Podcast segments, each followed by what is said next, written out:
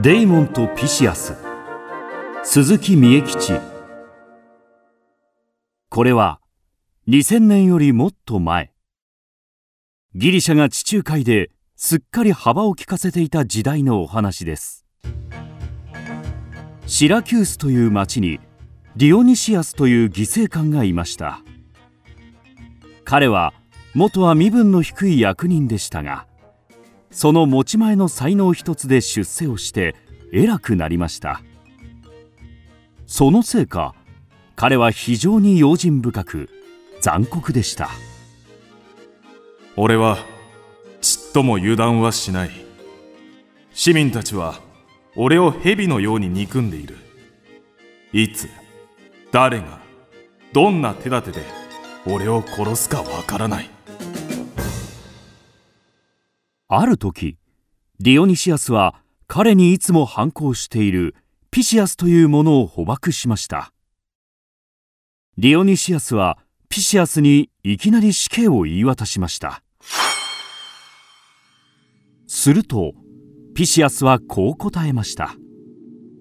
それでは仰せのままに殺してもらいましょう。しかしその前に一つお願いがあります。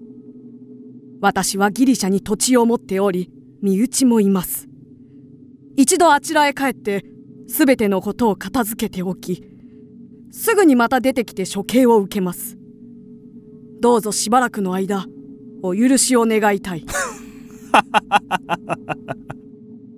そんなふざけた手で俺を丸め込めると思うか？私が帰るまで身代わりになってくれる者がいます。私の友達のデイモンが引き受けてくれます。嘘をつけ。そんなことでむざむざ命を捨てるお人よしがどこにいよう？ここにいます。するとすかさずデイモンという人が出てきました。どうぞ。私をピシアスの代わりに捕まえてください。もしピシアスがあなたを欺いて帰ってこなければすぐに私を殺してください。よし。では言う通りにしてやろう。お前のバカさ加減を試してやる。デイモンは牢屋へ閉じ込められました。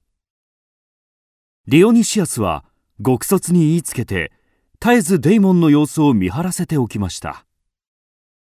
しかしデイモンはいつまでたってもとも不安そうな様子を見せませんでした。私はピシアスを信じている。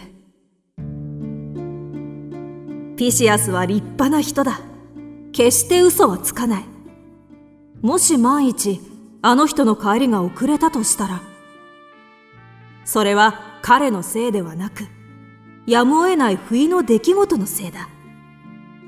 その時には私は喜んで殺されてみせよう。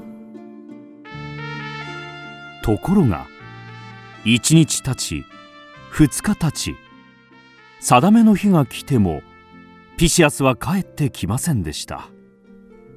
途中海が荒れでもしたのに違いない。何？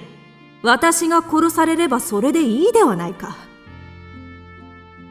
そうして間もなくその時が迫ってきました。デイモンは容赦なく死刑場に引き出されました。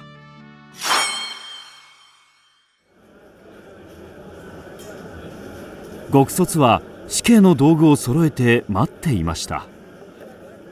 バカなやつめ。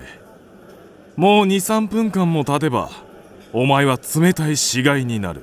そうなったとしてもピシアスは決して嘘をついたのではない。ただやむを得ない事情で遅れたのだ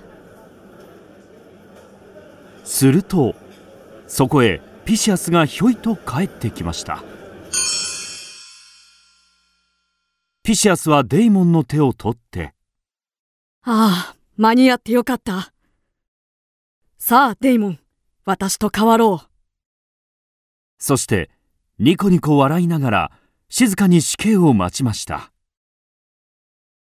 ディオニシアスはすっかり驚いてしまいましたそして二人に言いました。許す。